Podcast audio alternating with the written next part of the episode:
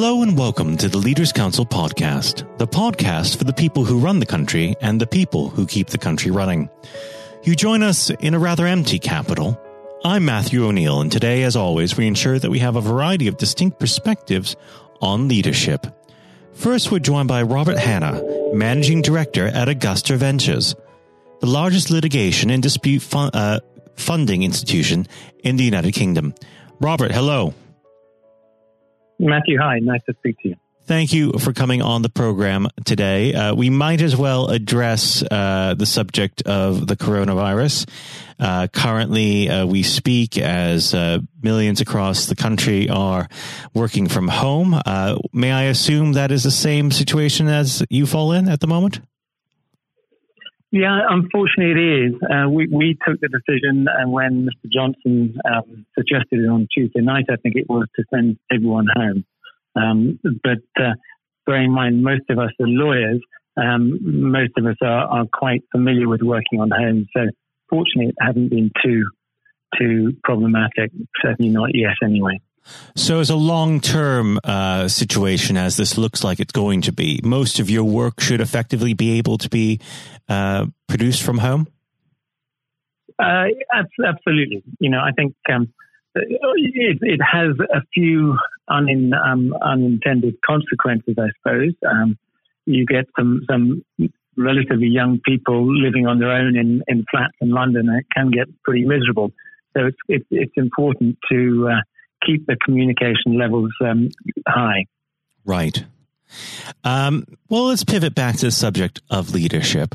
Now, uh, the question I usually like to begin uh, this program with is what does the word leader mean to you?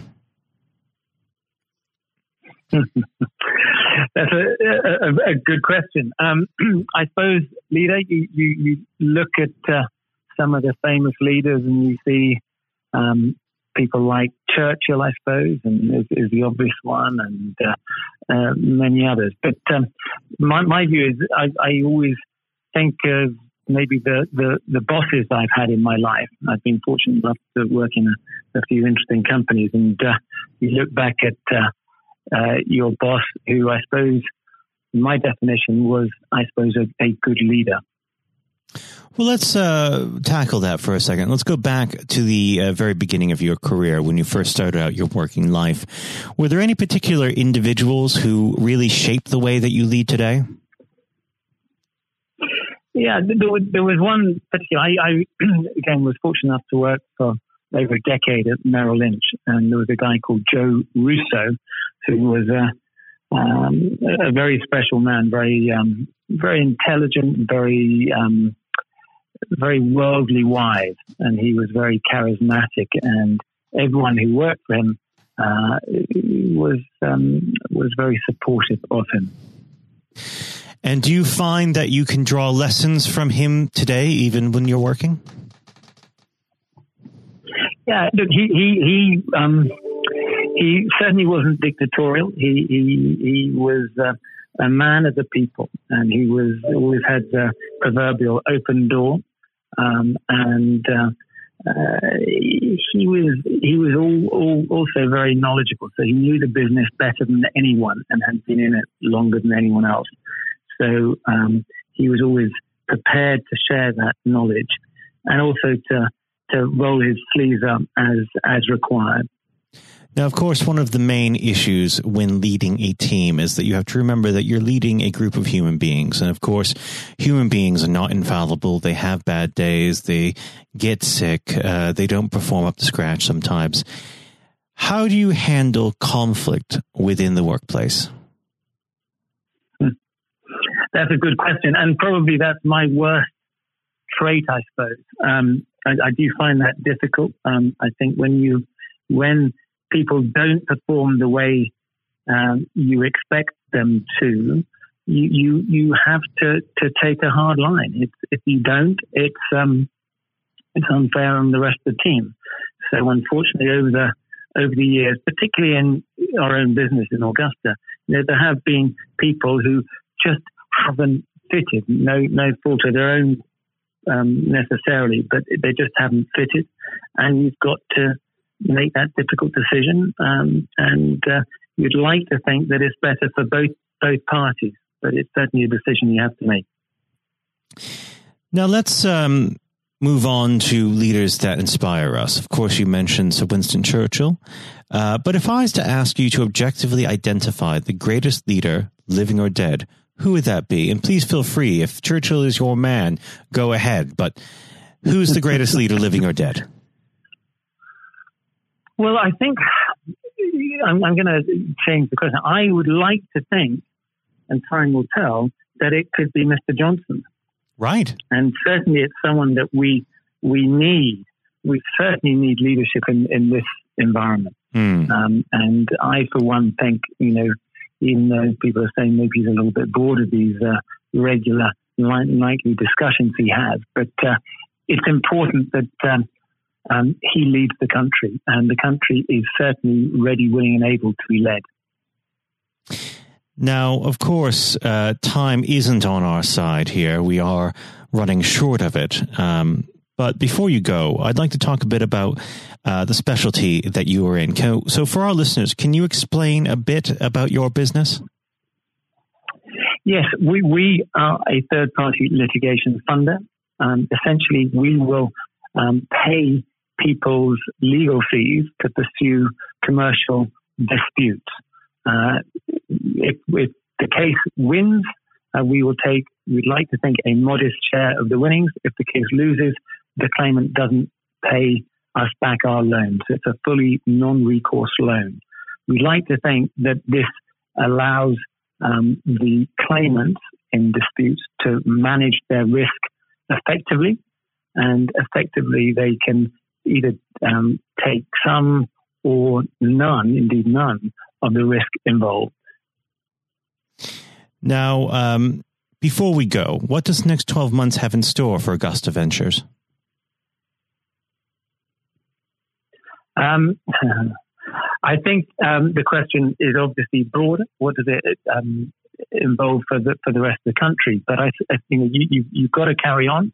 We think uh, the world will continue living. We we think we, on our own little way, provide some oil to the to the wheels of business. Um, so yes, we are providing money uh, to claimants, uh, which we hope will allow them to monetize disputes they have.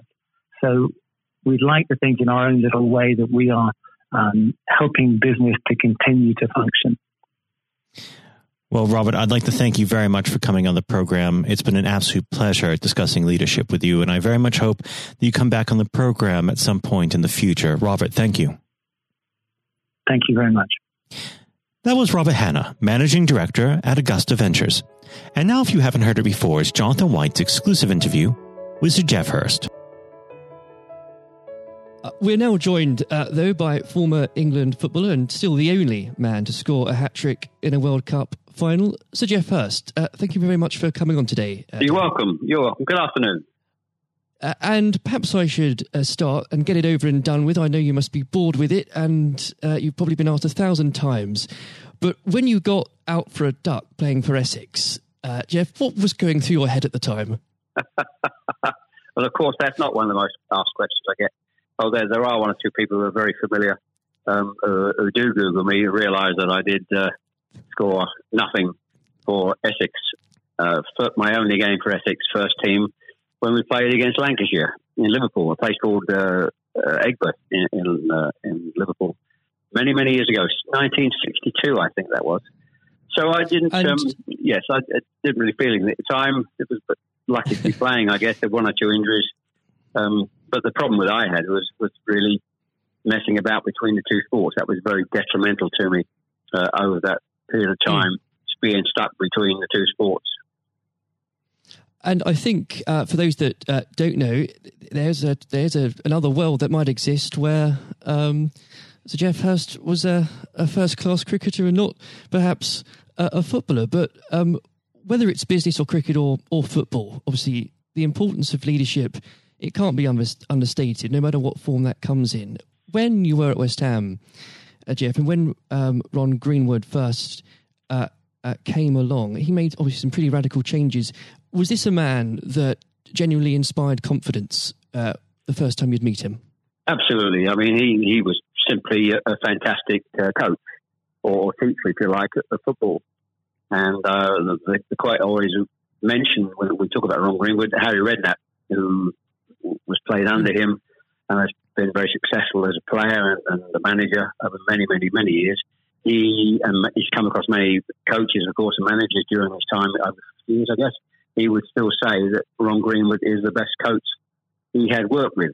He worked with. So you're very fortunate. I think you, you, you think you're lucky when you come across if you have a great teacher at school and uh, a great coach as we had in Ron Greenwood, and of course a great manager in Sir Alf Ramsey. So to come across people like that of that caliber can have a huge influence on your your career, of course, and, and then your life, and that's that's quite purely the case. Absolutely. And in those early days um, at West Ham, uh, with with a manager like like uh, Ron uh, there, it's also important to have uh, uh, confidence with your other players, and of course they become your friends. Who did you look at to at the time uh, when to inspire confidence in yourself? Was it more? Was it Peters?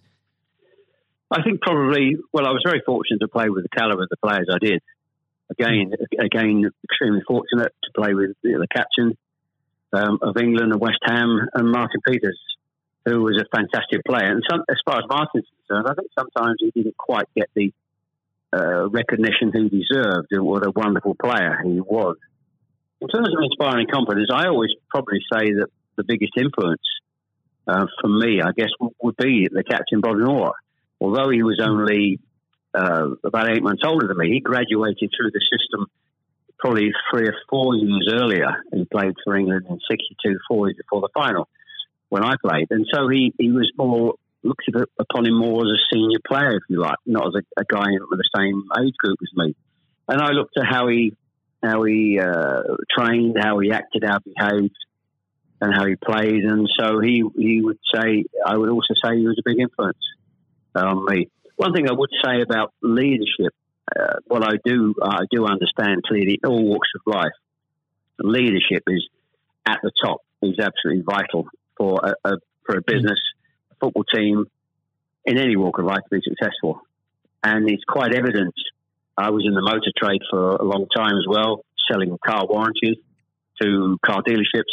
And you could almost tell when you walked into the business uh, in a, many of the car dealerships, you could almost tell from the moment you walked in by initial reaction, people came and welcomed you that the business was well run or conversely not well run at all.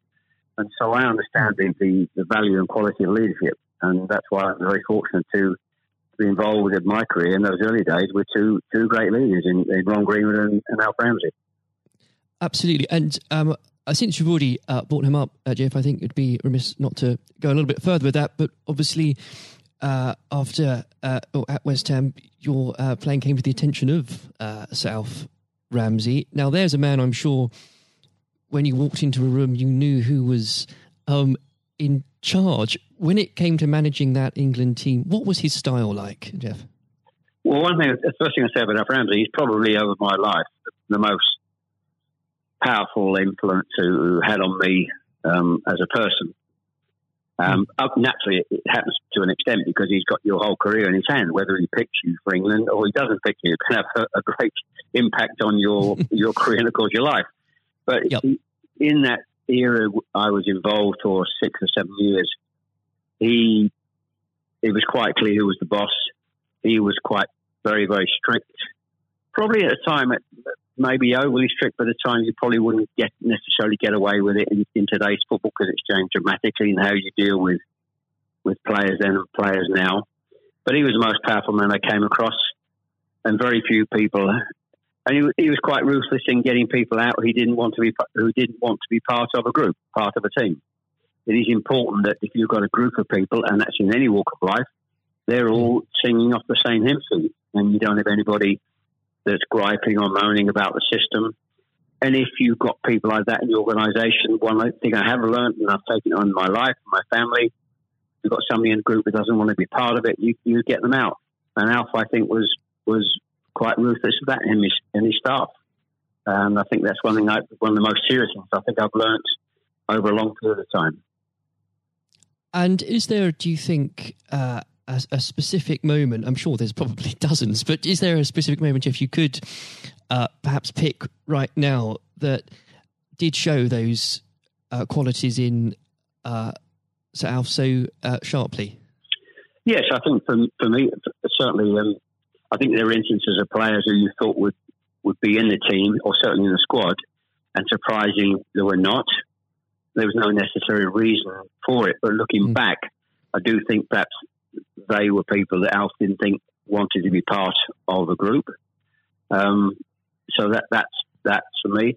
In terms of my personal view, I think that it looked prior to the um, World Cup that I was going to be playing um, it only a few games before. I was I was playing, and I played with Jimmy Greaves in the game against Yugoslavia only a couple of months before the final. And it looked at that stage as if I was going to be, be playing in, in, the team. But uh, in a couple of friendly games, more friendly games before the final in Poland and uh, uh, Norway, I think, in Denmark, mm. I didn't.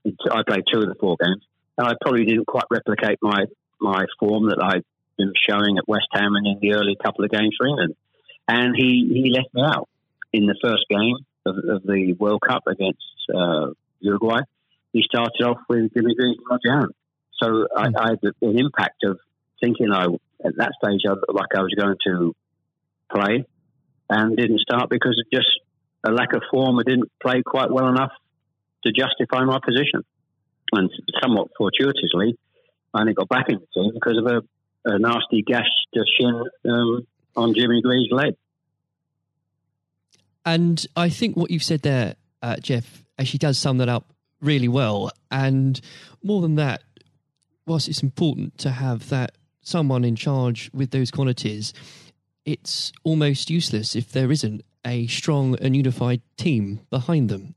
And there really must have been moments, maybe there weren't, but uh, let us know in that 66 competition, the prolonged pressure on all of you, you know, the weight of a nation, did it get to you?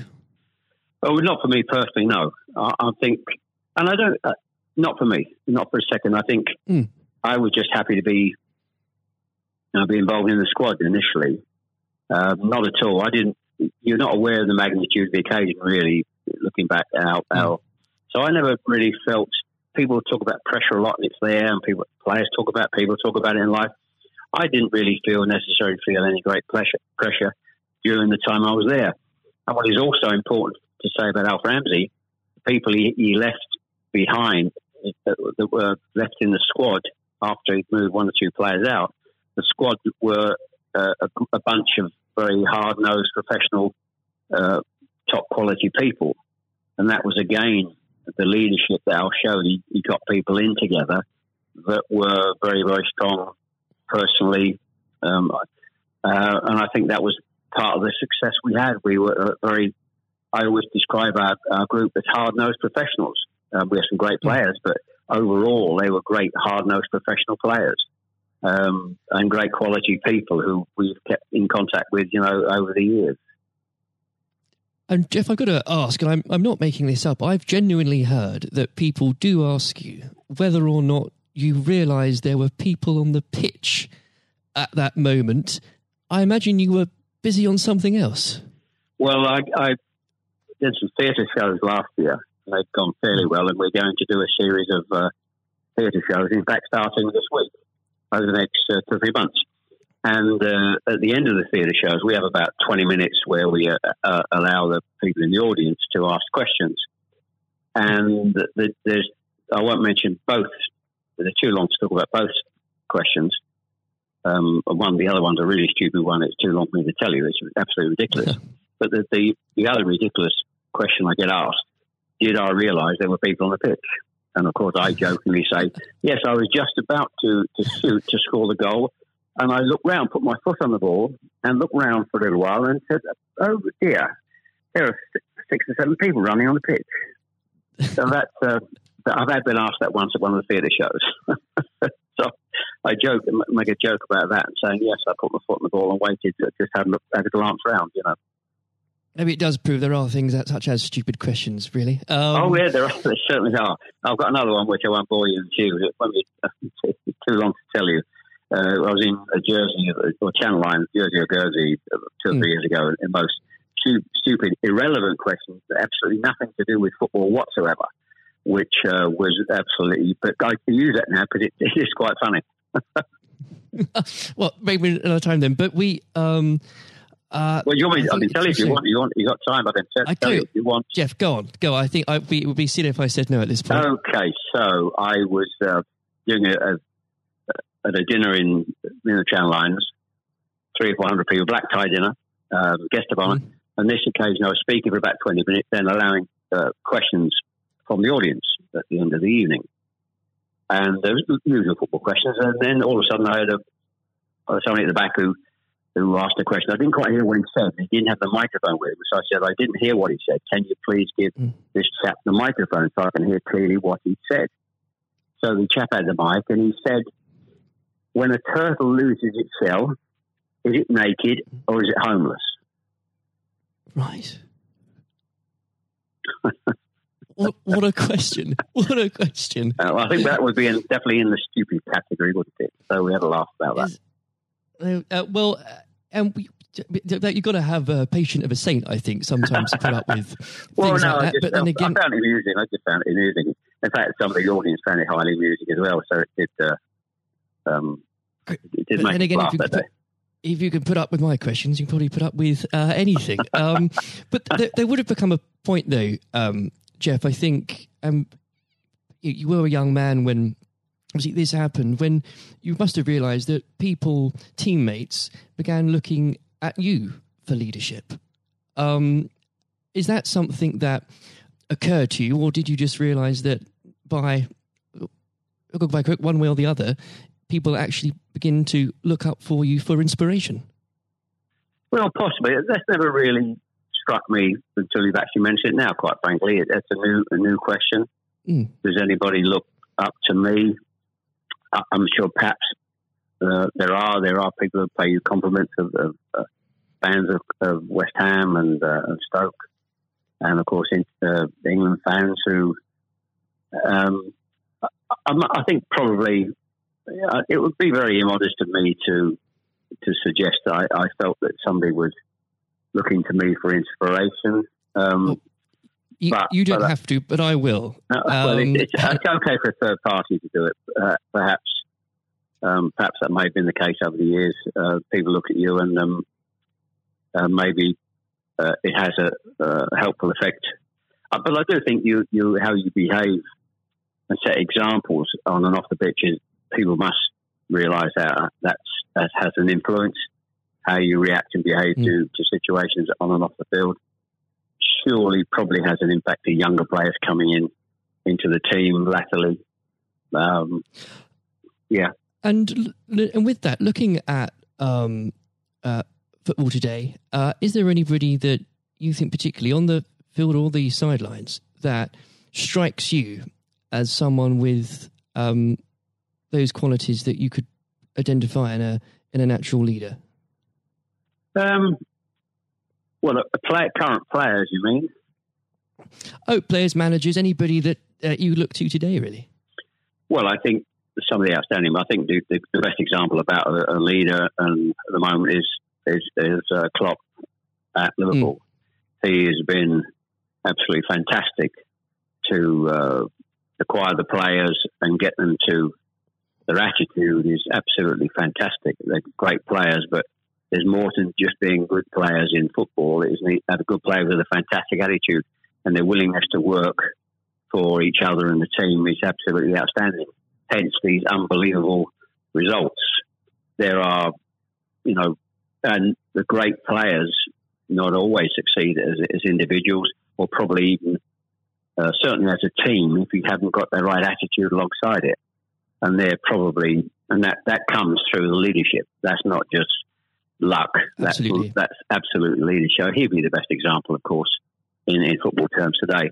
Uh, e- easily, easily. And of course, but going back not that long ago, Alex Ferguson is just absolutely. Mm. You've got to take him as the first example, but Klopp's only done this for a period of time. a short period of time. But if you look at the 25, 26, 27 years that Alex Ferguson did with Manchester United, and subsequently since he's gone, how they they are not doing so well. He's the best example of management I've seen. We've seen we've probably ever seen, and I don't think anybody will see the light of that kind of leadership again. It's absolutely astonishing, astonishing.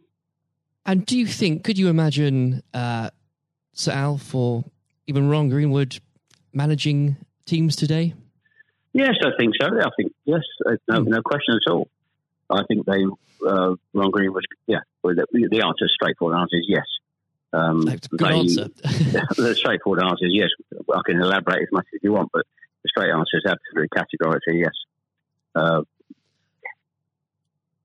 and with um, I know uh, if we could talk about this probably for the next hour or so, but um, I'm conscious of the um, time. Um, looking um, back uh, through your um, playing career, perhaps especially um, your time uh, for England, who was it uh, that struck you more than anyone else on the pitch uh, that displayed qualities of not just leadership but uh, companionship and and level headedness that you think that have stuck with you all these years later?